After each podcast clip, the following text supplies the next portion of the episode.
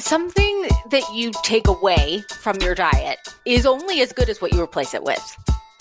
Welcome back to an all new season. In fact, our first episode of the year of Off the Gram, the show where we bring you straight into the trenches with us to help you live your best life, channel your inner girl boss, and navigate the ever changing landscapes of wellness and social media. Hey, gang. Hi. Okay, Megan here. We're about to bring on one of my favorite humans, a former coworker at Good Housekeeping, fellow celiac, and Fresca aficionado. I'm talking about none other than registered dietitian don't call her nutritionist, Jacqueline, aka Jackie London. Jackie is not only a registered dietitian, she's an author, brand strategist, food and beverage consultant, and media spokesperson who has built her career on relentlessly pursuing better health and wellness solutions that are science based, relatable, and accessible. As the former head of nutrition and wellness for WW, aka Weight Watchers, she was responsible for championing nutrition science across consumer facing programs, content platforms, strategic partnerships, consumer products, and experiences. Before WW, she served as Good Housekeeping's nutrition director, running the iconic Good Housekeeping Institute's nutrition lab, a spot for our daily fresca breaks, where she oversaw all nutrition related content across print and digital and even launched the first ever Good Housekeeping Nutritionist approved emblem. Jamie jumping in. Jackie continues to serve as a go-to nutrition and wellness expert for print, digital, and broadcast media outlets, appearing on Today, GMA, The Rachael Ray Show, and Inside Edition. She also has extensive experience in clinical nutrition through her work at the Mount Sinai Hospital in New York and through nutrition counseling in private practice, where she continues to work with individuals and groups in providing nutrition therapy for sports, weight management, diabetes, heart disease, and metabolic endocrine shifts and diagnoses through adulthood. Her approach to healthier living is based on translating research findings into digestible information and realistic, tangible strategies for anyone and everyone looking to live healthier, discover food freedom, and feel more like themselves. Jackie received her bachelor's degree from Northwestern University and earned her master's in clinical nutrition and dietetics from NYU. Whoop whoop. That's my alma mater as well. Her book, Dressing on the Side and Other Diet Myths Debunked, 11 science-based ways to eat more, stress less, and feel great about your body was released in January 2019 and has been reviewed by the New York Times, Forbes, Prevention, and Today.com. Listen to today's show if you want to eat healthier, but your head is spinning with all the conflicting eat right advice. Maybe you've asked yourself any or all of the following. Celery juice, sip it or skip it. Should I give up meat or go keto? Could I have celiac disease? Do I need a collagen supplement? Are there any foods that help boost immunity? We will tackle all these hot topics and more. So I feel like we should be cracking open a fresca for this interview because it's fresca o'clock somewhere, Jack. I did bring a little sparkling beverage, but I ordered. let me tell you, the supply chain's killing me. I ordered Fresca, and I'm backed up by a month. it's one month out for Mother me. of pearl, it's so hard to get your hands on. but you know, I just need an excuse to spend an hour with you, so I'm just really glad you could join me and Team OTG for this show. I also know that we really both agree that one of the worst phrases in the English language is "New Year." new you. Like January comes and suddenly you got to join a gym and go on a diet. When reality is optimal health is about making cumulative, smarter, more informed decisions about what we put in our bodies on a daily basis. And so today's show is going to help us do just that. Jackie is a trusted authority on nutrition and she's here to give us the dish on the latest diet and food news and help us discern what's healthy and what's hype. Yay. All right. Jamie here. Thank you for being here, first of all, because there's so much that we all had. We were like, what trends do you want to talk about? And we were like, so I'm going to kick it off because we recently did a rant on celery juice. some of us were here for it. Some of us weren't. I tried it recently because I kind of like bought into the hype, but we want to know, like, are you here for it? Or like, what is your take? Is it really living up to what people say it does? I knew she was already shaking her head. I knew it. I love this topic though, which is why it feels like I want to be like, I'm not here for it. But at the same time, it's hard to control my face because I feel like, oh my God, it's just the best topic. Because when you really think about it, we took a, just this beautiful Bloody Mary garnish and turned it into a wellness elixir. And I'm like, yes, like sometimes it is a wellness elixir because that's what Bloody Marys are. But otherwise, it's just a sad crudité that you'd have to have you'd have to have pounds and pounds of celery juice in order to actually reap any of the purported benefits. And when I say celery juice, I mean you'd have to have pounds and pounds of celery just to even make the juice to make to ultimately get anything remotely beneficial. So why do people think it's so great? And by the way, when I was juicing every day, because I had this terrible bout of eczema, so I like believed anything the internet said for like six months, like literally Try anything once. Uh, literally, if you told me to like stand on my head and like sing my ABCs backwards, I'd be like, okay, like if you, I don't know, the internet said it works. So I was buying those pounds of celery, Jackie. Like literally, my house, my entire fridge was taken over. What is the hype about? So th- this all started with someone that I really feel like I, you know, I mean, I'm not here to, to, to wish anything negative on anyone, but if there's someone that maybe could just go ankle deep in, in, you know, like a pile of dog poop somewhere, that would be the medical medium. I, I just like the idea of it. First of all, just the name. I was so scared you were going to say it was somebody that we interviewed. Oh, I knew, I knew exactly where she was going. I knew We're exactly like his number one going. client, a Kardashian. No, love a Kardashian. Not, it's not about that. It was really, it's really just so crazy to me that there's so much credence given to anyone who can present themselves in the right way as an authority in anything related to a wellness specific topic. What was amazing about the actual research on celery, the properties in celery, the properties that are being touted when the concept of celery juice is even being talked about is you would, first of all, they've only shown this biological plausibility in test tubes or in rats. Humans just simply don't have the same kind of GI tract as our little mouse does. But what do they think it's going to do? Is it like anti-inflammation? I'll be honest. I use celery juice as a vehicle for ginger and lemon and other nice things that I want in the morning. I find it hydrating. I poop anyway, but I just like, that's what I like it for. Yeah.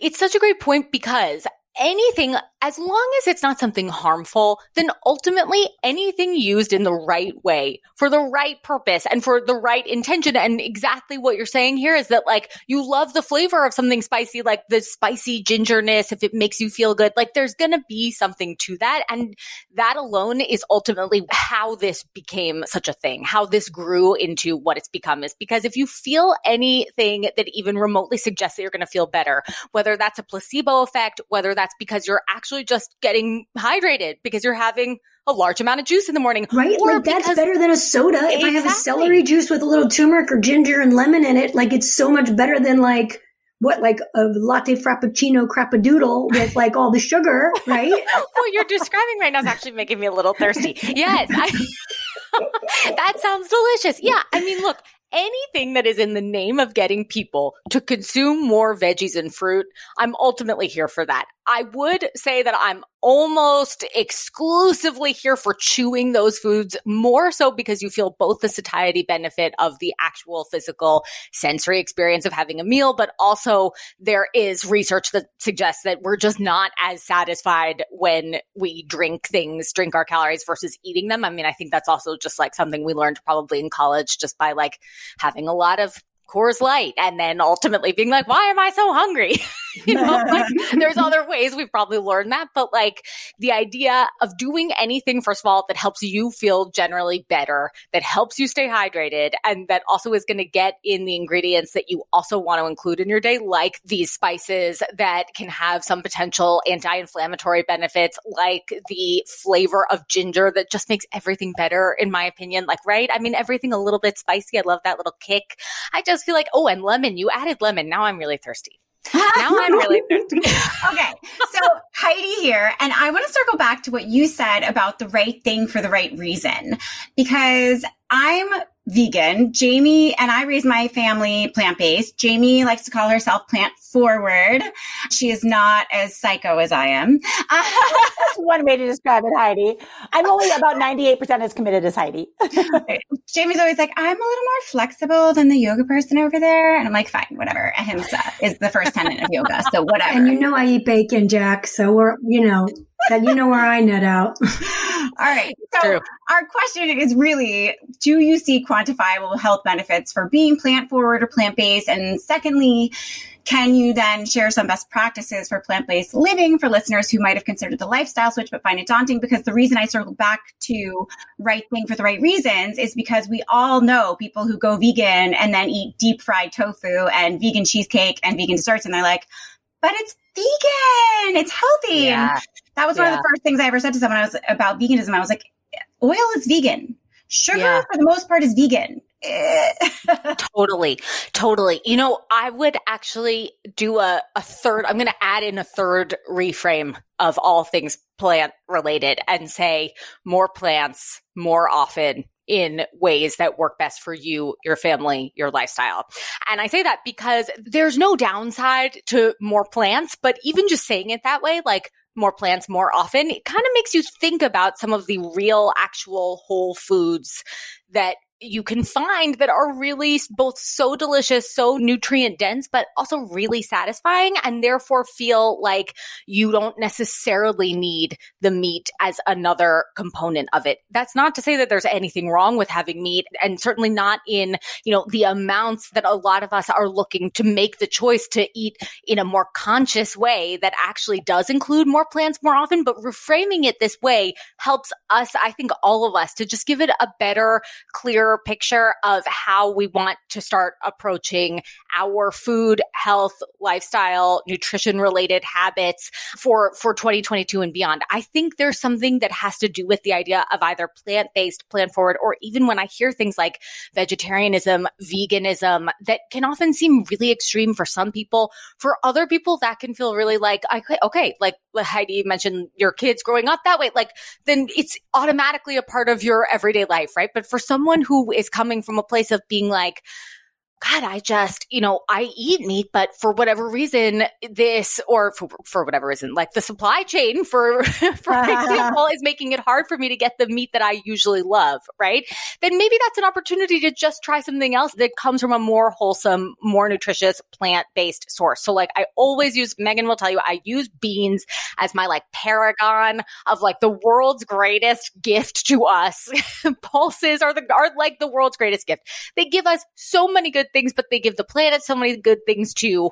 And what's amazing about them is that they're so filling because they combine both protein and fiber for very little, if any. There's zero grams of saturated fat in black beans, right? So they're already a heart healthy choice, which makes it that much more exciting from, from my standpoint to be able to say, look at this. This is an alternative that both can be one can can be 99 cents, 69 cents some places, right? Like, so you're automatically making a choice that's then both beneficial beneficial for you, beneficial for the planet, and also can help you cut back from a budget standpoint and then therefore use that money on other things that you might want instead, both at the grocery store and beyond. So there's lots of different ways, but more inclusive, the better.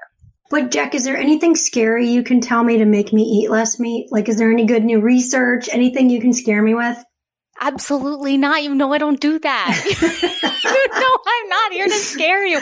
No, I mean, I just thought like when I saw this and, and this is kind of like a hallmark, um, example from a study that I, I always come back to, which is that replacing, um, soybean or black bean or even chickpeas or lentils for one red meat containing meal a week can help decrease risk of cardiovascular disease by a significant amount. And that's seen across the board, like across research.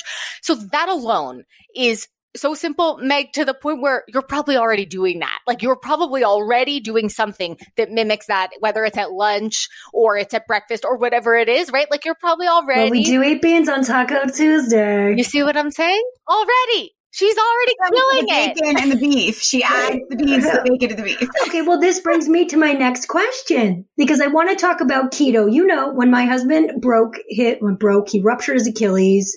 He went on the keto diet. Like he needed some way to kind of manage his weight when he was completely immobile and in a boot for like months. And he went keto and he lost a significant amount of weight. He felt really good and energized. And that was like two years ago. And he's not fully keto. I mean, that he was like in ketosis and like doing the mouth tabs and all the crap. Wow. But he does still tend to eat keto like. And here's the thing. I question this diet because it's basically is so meat forward. and fat is like endless.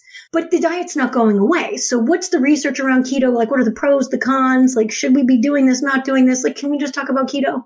Yes. Well, first, what I love about what you said, Meg, is that automatically he's already modified it to be something that's manageable for his life, right? So like he started out, he went, he really went for it, but clearly he's enjoying something about this, which right there feels like I could even just say full stop on that because ultimately like my goal in working with individuals and working with groups is to help you find what really works best for you because what works best for you means you're sticking with it and like he's sticking with it. So the idea that, that he's still like found ways to make this kind of work for him makes it automatically great. My biggest issue, my biggest gripe with keto is the way that it's often marketed and talked about out in the world. And the downsides of being extremely strict and extremely stringent and really hardcore is that it is extremely exclusive. It is really expensive. And automatically there's this entirely other kind of somewhat untalked about, not talked about enough component of keto, which is that if you're limiting your carbohydrate intake to 10% or less of your total calories a day, you've got room for about one broccoli floret, like a one large broccoli floret. so you're automatically cutting back on the world's most nutritious food sources just by nature of going to some very extreme um, style of eating. And I'm talking about the really extreme, like not necessarily, not the pat extreme. In that situation, what often happens is that in order to stay on that for a prolonged period, you need dietary supplements in order to meet those recommended nutrient needs. And for some of those, that's a really big deal because, you know, you really should not be taking potassium in the form of a dietary supplement if you are otherwise healthy and are not, you know, you eat a banana? dialysis. Exactly. Well, so you can't eat a banana on keto because it's so much sugar. Exactly. And just to clarify that for your listeners who I'm sure probably already really know this, probably very well, which is that like obviously fruit being another one of nature's gifts to us is like one of the best possible things that you can eat. And all of us should be eating more fruit and more veggies in different ways and in different ways that we enjoy actually eating them. So just the idea that a way of eating or an eating style would put a restriction on those foods in order to achieve either a weight loss goal or I've heard it talked about and misused kind of in the world of heart health and diabetes. And the truth is there's just not any evidence to suggest a long term benefit to being on that low carb kind of dietary approach. The other component, of course, being that those supplements that aren't regulated by the FDA, first of all, they're not usually metabolized in the same way that nutrients from food is actually metabolized. And they also come with risks, right? Because we don't know from package to package, we don't know what's actually in those supplements. They don't have any regulatory reinforcement that says you must meet this standard every single time you produce this product. So unless there's a third party seal on a dietary supplement, that's sort of like my pro tip, quick and dirty way of knowing that there's, okay, at least someone else looked at this and tested it and said it was okay and safe for me to consume. But otherwise, you know, those are the complications that I think often get left out when we talk about keto. So pro would be that if you find that a lower carb dietary approach that is more conscious of the types of carbs that you're eating really works for you, yay. If you are going super hardcore restriction with a specific goal in mind and thinking that your life is automatically going to change by way of practicing extreme restriction in order to get to a new particular ideal of a specific goal, then that ultimately is going to backfire and put you back on the hamster wheel of binge restrict, this cyclic pattern that often leads to these adverse health consequences and also the psychological health consequences of that, which can be really the worst, totally. the worst of the worst. It's not fun to be doing something that's completely unsustainable because it ends. And then you're like, well, now what? All right. So I want to change lanes for a second because obviously it's like cold and flu season. It's like Omicron season. Shit's weird. It's bad out there. Are there any ways we can like eat to beat sickness? Obviously, I'm not asking to completely stave off like, you know, COVID, but like, let's just talk about immunity for a second because that's what is hot on everyone's lips. So like, yes. I, I, know for a hot second, everyone was obsessed with elderberry and then honey had a moment. Yeah. Like what food and supplements do you recommend to kind of use food as medicine? Yeah. So I, I think it is again another question of considering what it is that you're already doing that you enjoy doing and using those things as the framework upon which you can build. So like let's say that you are already someone who always gets a sandwich for lunch? Can you add a new veggie into that sandwich every day this week? Can you add two more veggies next week? Can you change it up so you've got a soup at the beginning of that sandwich and you're having half the sandwich because now you got this hearty veggie soup? Any way that you can add in more veggies, more fruit to your day, you're already getting what we would call those like immune supporting nutrients from the fiber that's found in veggies, fruit, whole grains, nuts, seeds, pulses. I didn't think about fruits and veggies uh, like vitamin C, oranges, citrus, yes, but I didn't think about like peppers boosting my immunity. Right, right. And, and it's, that's, uh, that's what I love. Okay, cauliflower. no, but I mean, but actually cauliflower has 11 grams too. of protein in a head. But most veggies and fruit have have all types of those critical antioxidants and those key minerals that are really important for overall immune health and immune support. The only other thing that I would add outside of veggies, fruit, whole grains, legumes, nuts, seeds would be to consider where you can add in a little bit more seafood. That seems to be for some people like, yes, I'm here for it. For others, and I know Meg is, she might be one of them, although I know you like some types of fish, right, Meg? Only if I'm drunk. Coors Light, just a bunch of, it's like college again. Drinking all the Coors Light, and then it's like, I gotta go get a salmon fillet. Our, Hang on our one old second. boss at, at Good Housekeeping, the joke used to be I would not eat fish, would not eat salmon. She's like, you just have to have three glasses of wine and then take a bite. Oh so my I was like, God. okay. I tried it and I had a bite of salmon. I'm totally like, nope, still hate that. it. Still hate it. You hate it. Oh, interesting. I'm gonna come over and make Texture you a good one. issues. Texture issues. I issues. totally get ah. that. I totally get that. But like a nice flaky whitefish, maybe even a shrimp, No, a the scallop. problem is, I, I will eat a shrimp. okay, I will right eat a there. shrimp. Already there, vitamin D. No, no, no, no. I mean, I'm not as shitty of an eater. Ladies, I'm not as shitty as an eater. I'm just compared to you guys. In real life, I'm, most of my friends are like, oh, Megan's so healthy. Um, Totally. but compared to these two who are plant I forward mean, she has turkey bacon sometimes. the truth is, I really, like, I, I joke, but I am pretty conscious. No, but I love that. I I, love love, the idea of getting your vitamins and your immunity boosting from everything you eat and just adding one thing. I love that you said that. Just add one thing that can help you get just a little more to boost your immunity.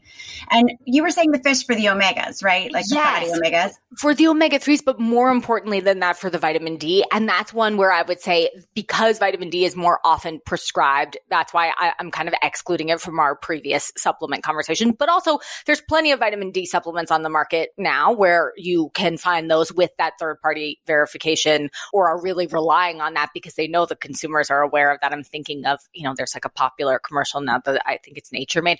The idea being that like wherever you can include these foods that are in their most and I hate to say this because it's sometimes a little bit elusive sounding, but they're closest to nature form, right? Like what's the format that they were intended to be in? And I don't mean that in like a, you know, sit on the lotus leaf Omicron kind of way, but I really mean it in the way that's like, was this orange meant to be an orange? Yes, but it was not meant to be a mimosa necessarily. So I'd rather have champagne for that. you know what I mean? Right? Like then then it puts the focus a little bit more on what the actual intention is anytime you're going into a meal or snack. I also don't mean that in, in a way that makes it like you have to be thinking about food all the time. It's really not the idea is to think more freely and think about other things rather than food. But the intention ultimately really helps guide where you want to go with any particular meal, snack, or just day of putting together meals and snacks, especially when it's not just for you, right? Like when you're in any type of setting, whether that's family related or office related or, you know, whatever else is going on in your day, it, it helps to kind of frame how you're going to approach any given scenario. I always say like use your schedule to inform your strategy because I feel like that's ultimately where it just all starts. Is like it comes back to that calendar, that Google calendar, that Outlook invite. It's like it starts there. If you are not kind of like planning from what are you doing? Where am I going to be physically this week? What else is going on in my life this week? Right? Like then that helps put everything else into perspective. I love that. I mean, I learned that in college in my sorority with the vodka crayon. Right. Have the crayon. Have the cranberry juice and avoid these. I'm kidding. Heidi's already got it. Juice already. and do we elderberry? Yay or nay? Oh, well, okay. So I actually took elderberry for when I had COVID because my doctor was recommending it at the time. So obviously, anytime you're getting advice from a physician for a specific period of time, a duration of time, right? Like, then that's what I would certainly go with. But that was the intention behind the elderberry. You know, elderberry doesn't have any kind of magical benefits that you can't find in other berries, in other types of fruits, in other, I'm even thinking about like the orange kind of general family of fruits and veggies like sweet potatoes, carrots. Like, what else would you put into that? I'd like to say peach, but no, it's really not in peaches. But like anything that you can eat in its whole food form that provides fiber in any way, right? Like, so the skins of whatever it is, even a grape is a perfect example of things that are loaded with antioxidants. You're automatically making any meal or snack that much more nutritious because you're including those nutrients in their whole food form which is their best researched, like their most well established form for human beings. There you go right there automatically. Better choice. You're including those nutrients and you're already feeling like you are going to kick the butt of any cold or flu that should cross your path. I love it. It's like with an elbow. It's like a it's like a nutrient with an elbow i love you yeah. jack okay so speaking of something that i cannot get in food that i eat yeah. i recently had to have wrist surgery due to a very unfortunate event and it's a severe injury. I was very dislocated, have plates and screws, all those things. And I'm really, I re- truly am willing to try anything once, once, yeah. once, once. Yeah. Yeah. but I, I have been vegan for 20 years. I haven't eaten animal protein in 20 years. When I was pregnant, I was fully committed to eating anything my body craved. That turned out to be goat and sheep's cheese in small doses. but I never went to the animal protein. And collagen is something that my acupuncturist is like doing a real hard sell. No. Um, he's he's involved in studies regarding tendon healing with collagen. And so I have two questions in this long winded one, which is what are your thoughts on collagen? Is it good? I mean, we've seen a lot that it's healthier for skin, hair, but is it truly healthier for joints and tendons? Mm. Um, how does it work in your body? And the most important question to me, yeah, yeah, all me, you know, is um, is vegan collagen? I know it's not. There's no such thing as vegan collagen. It's vegan collagen boosters. Is it an effective option? Oh, that's such a good question. Okay, so twofold. One is on the general research landscape around collagen. I am hearing this getting overblown all the time, which is that like, oh yeah, there's great research on that. There's not. There's very little, very small scale. right, exactly. And honestly, and all of the research says a very similar thing, which is that it's just kind of mixed results. It's like there might be a benefit and there might be benefit for osteoarthritis and there might be a benefit post surgery. And like, I, you know, I'm thinking back to when I worked clinically we would often recommend adding a little bit of a collagen based oh. protein, but also C, but also vitamin C and zinc, like when someone like was healing from a wound. And what's interesting about that is that usually we would not recommend that for longer than 14 days. So even if, so like taking that as the best example, and honestly, in that world, I'm, I'm not even going to speak to like what the, the sort of skin integrity protocol looks like today in a clinical setting, because this was a while ago. But I would say that even if we just use like the two week kind of mark as the goal for including more of these types of foods or dietary supplements in this case, you know, for a finite period, there's usually little downside when you have the finite period involved and when you know that the source is coming from somewhere trusted. It's when we start getting into that realm of lots of different powders, lots of different supplements. And also, I would be remiss not to say that adding like another cup of stock of like chicken broth to the soup that you're having. Easiest way to also get that kind of, I mean, in your case, this wouldn't be chicken broth, but, but having that extra lentil soup, a little bit more lentils in that lentil soup into the large lentil chili that you're making on the weekend, right? Like in the ways that you're already consuming it, where can you add more protein? Because you're still going to get the same benefits, just going to take a slightly different biochemical pathway. But in your case, that's in a positive way, right? Because you don't want to be eating foods that you already feel like don't necessarily agree with your body. Like perfect example is what you said about pregnancy is feeling like you were ready to let yourself have anything, like anything would be on the menu, but you just weren't wanting it. And that says it all right there. Cause if you don't want it, no, I what's the point? Beet and kale juice every day, every day. I was like, I guess I needed iron. I thought you were going to say celery juice, maybe. And I was like, I no, come on.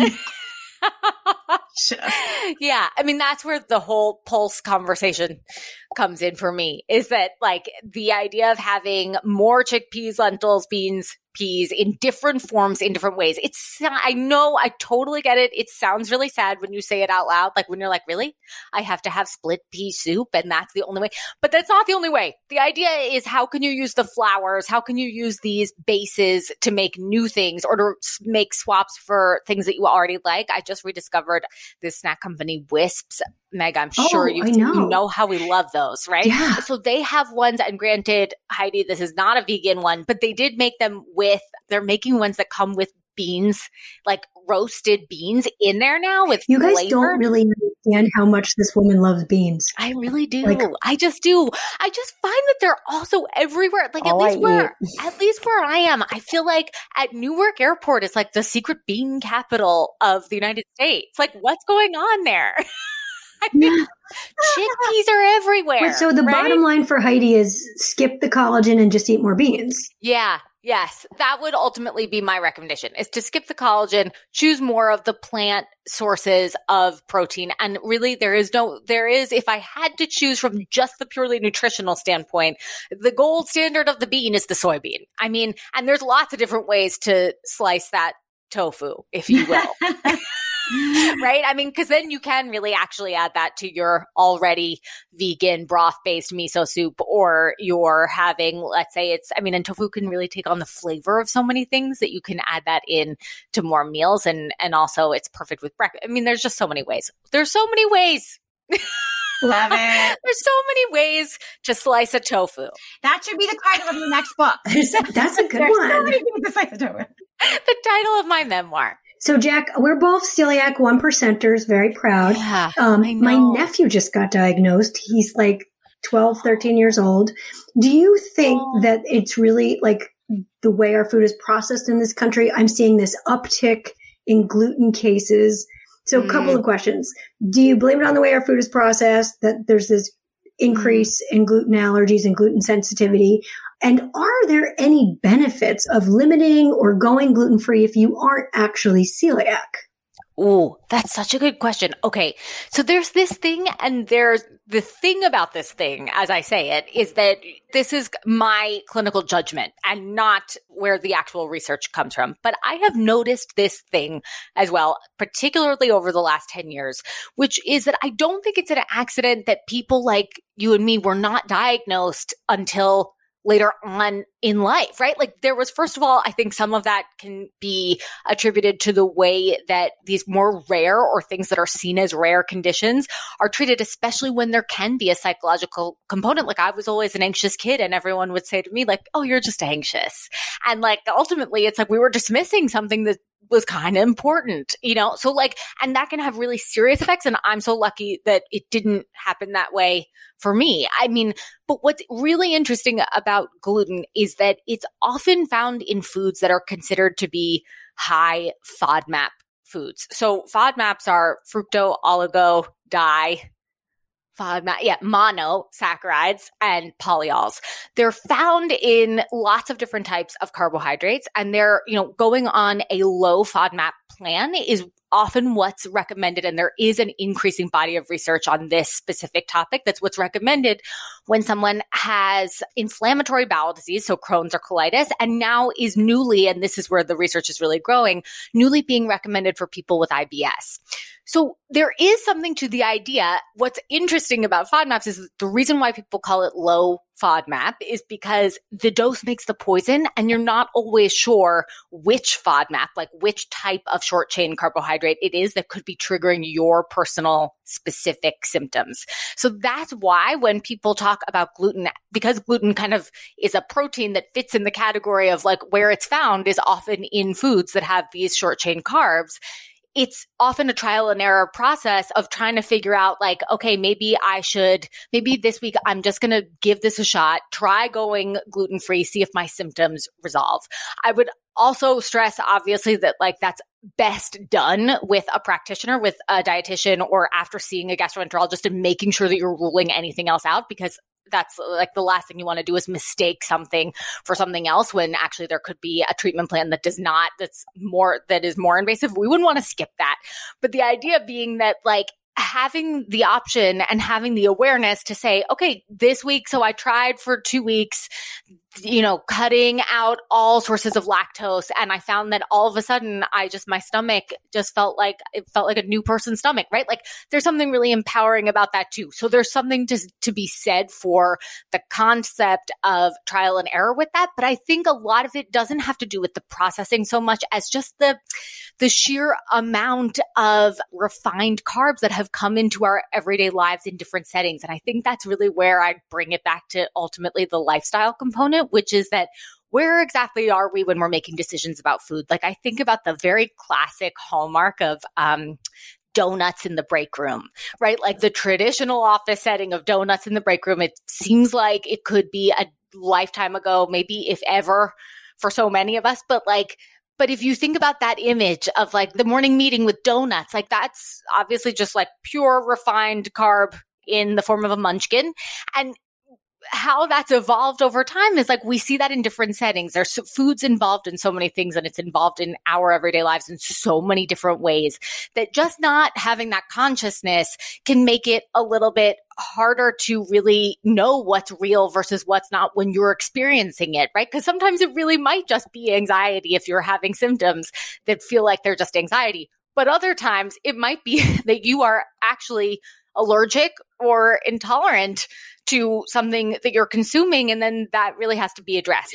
But what about when people say like i'm gonna get healthy i'm gonna go gluten free i mean that yeah, it's no. not like a lifestyle choice no, to get healthy no. unless you have a sensitivity or an allergy correct?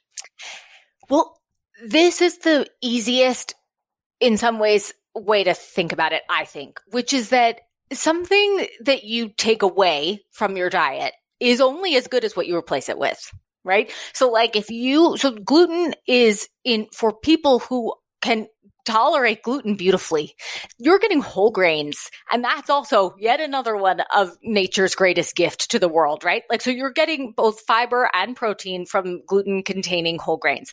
On the flip side, the beauty of being diagnosed with celiac is that I've discovered all these other new gluten free grains that are not actually that new, but weren't really a part of like our dietary eating patterns in the US, right? Like I think about like sorghum or buckwheat, which is shockingly gluten free considering the, the word wheat is in buckwheat. Wow, I don't eat it. right? I didn't know that. Yeah. So like there's so, and quinoa, like, I mean, eh, 15 years ago, I feel like that wasn't a part of the grocery shopping quinoa. You know what I mean? So as long as you're replacing whatever was removed with something that is either just as nutritious or perhaps for you, that may be that much more nutritious because it's also helping you eat more nutritious things along with it then that's ultimately the most powerful position to be in, right? Because nothing that you take out is going to do it for you on its own. It's always going to be about what you're including and not what you're leaving on the floor. Makes sense. Makes a lot of sense. And the trial and error thing is, is actually how I became plant forward or vegan, vegan light, whatever. I tried it because of something I was doing. And for two weeks, I all of a sudden, all my bloating that had plagued me my whole life went away. And I was like, yeah. well, that works. Let's keep doing right. that. So yeah, trial right. and error, right? Right. All right. We're going to get to the last question, but what we wanted to do, Jackie, was just get like your Twitter sized take on a couple of like hot diet trends that are being called out right now. Ooh. So, okay, I'm going to go with number one. Bio individuality is the new personalization. Go. Yes, I love this one bio individuality, meaning that whatever works best for your personal lifestyle along with your personal biochemistry. So no two people are the same. No two approaches for any people are necessarily going to look exactly the same way. So whatever works for you, your lifestyle, your needs, your preferences, what agrees with you personally, go with that. Love it. Regenerative is the new sustainable. Yeah. Basically, this is just what's good for you, what's good for the planet, what's good for your budget. So regenerative really refers to the idea of instead of wanting things to be the same from an agricultural standpoint, right? Like that's what you're really saying when you say things like sustainable, right? Like whoever said, I really want to sustain what I'm doing next year, right? Like instead of the new year to me, what if we were like, just want to sustain, although that does sound pretty good, arguably, but regenerative sounds that much better, right? It sounds like you're actually doing something for yourself that helps you personally feel good. So I love the word because I love the idea of doing whatever that is, whether it's food related, whether it's fitness related, whether it's just your psychological health related. I think anything that you can do to sort of like invest in yourself is a great framework for thinking about it. And then from the agricultural standpoint, it's all about really these more regenerative food systems like pulses, which are both beneficial for decreasing water waste, decreasing carbon gas emissions, and also are so packed with nutrients that they make it that much better for you to eat. Fascinating, Megan. Okay, inflation is the new food influencer. I love this idea because let's make it a positive, right? Meg, I feel like I learned that from you. I mean, like, let's just make something positive here. I mean, it's kind of a buzzkill. We can't get our fresca. We might not be able to get our meat from the same places. So, but instead, where can we think about what is on the menu? Like what is available to us? And that's where I bring it back to the idea of what are some things, what are some household staples that you know you have on hand that you're like, all right, this is going to expire soon.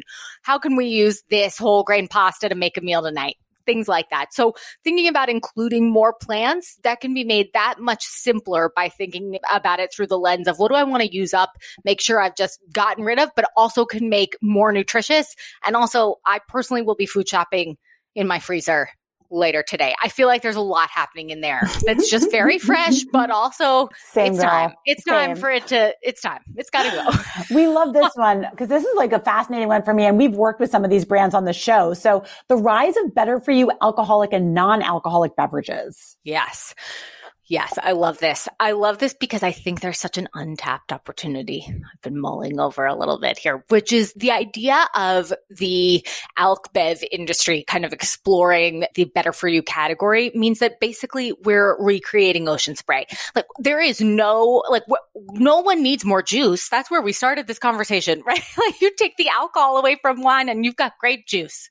So like the idea of saying that something is better for you because it doesn't have alcohol, well, there's plenty of solid solid evidence to support alcohol in moderation, like one glass of wine a day for women, two for men. We've all heard those recommendations before, but there are on the flip side, these really great and innovative new, I shouldn't say new. They're not new at all. They're actually just different types of grapes being fermented, being processed essentially in a different way. So I use something like certain types of Vermentino or Vinho Verde, which is a perfect example. Vinho Verde comes from Portugal. It is a naturally lower in alcohol type of wine. And therefore having that to replace, you know, the scotch in a highball glass that you're guzzling during the holidays, right? Like that's automatically a choice that is actually better for you without adding in all these types of added sugars. My one recommendation with a lot of this stuff would be to say, just make sure you're checking the labels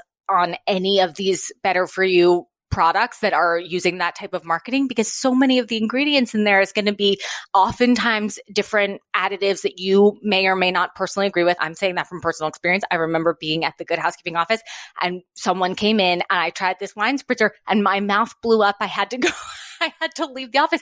I don't know what was in it. Like I, can't remember specifically what it was, but my mouth like took over like became that big. It like felt like my throat was closing a little bit.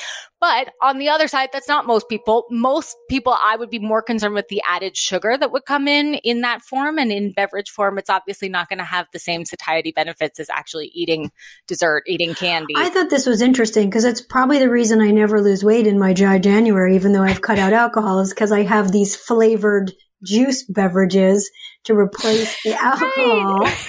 and if you have four juices, well, there you have it. Little eat a piece of chocolate cake. Right? I know. Exactly. I know. It's such a bummer, but it frustrates me, right? Because I see that and I see all of this talk about dry January and I'm like, really?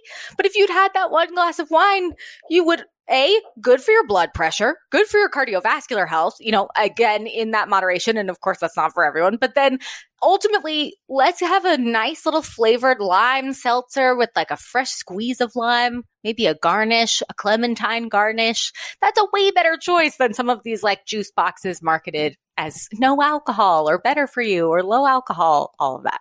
Got it. And the last one, Megan, I feel like this is your jam. And I also feel like it reminds me of, of you and George in your show. But nostalgic 90s food and ingredients. Uh, does this mean we're going to be eating Snackwell cookies again? What are, what are these 90s? Tell me Olestra is not coming back. like, what is it? Remember, it was like you may poop your pants. Oh, do I remember? oh my God. I talked about this. I want to say it was two years ago and I was like going back to like the recall. Like I was in deep on the research on that. I was like, let me just get back to this. Oh, right. Anal leakage. I remember right, that now. You know, like it was just like, oh my God, how did anyone let that go to market? Because it was fat free. exactly. And fat was the devil. I like the idea of nostalgic 90s coming back in the form of, let's say, you know, like a lighter version of a Cosmo, a little bit less on the cranberry juice. I also like the idea of it coming back in the form of some of the flavors that we really, that I feel like really Nacho had their Doritos? moment in the 90s. Cool Ranch? Is that Nacho is that Doritos? Yes, Cool Ranch cool is Ranch really Doritos having a moment, Meg. They really are. They're having a big moment. There's like, there's Peatos is making, Peatos, another pulse flour based and Hippeas Hippeas does too. Hippeas also my forever favorite what are they called? Beanitos that has the mac and cheese flavored oh my gosh uh, cheese doodle things.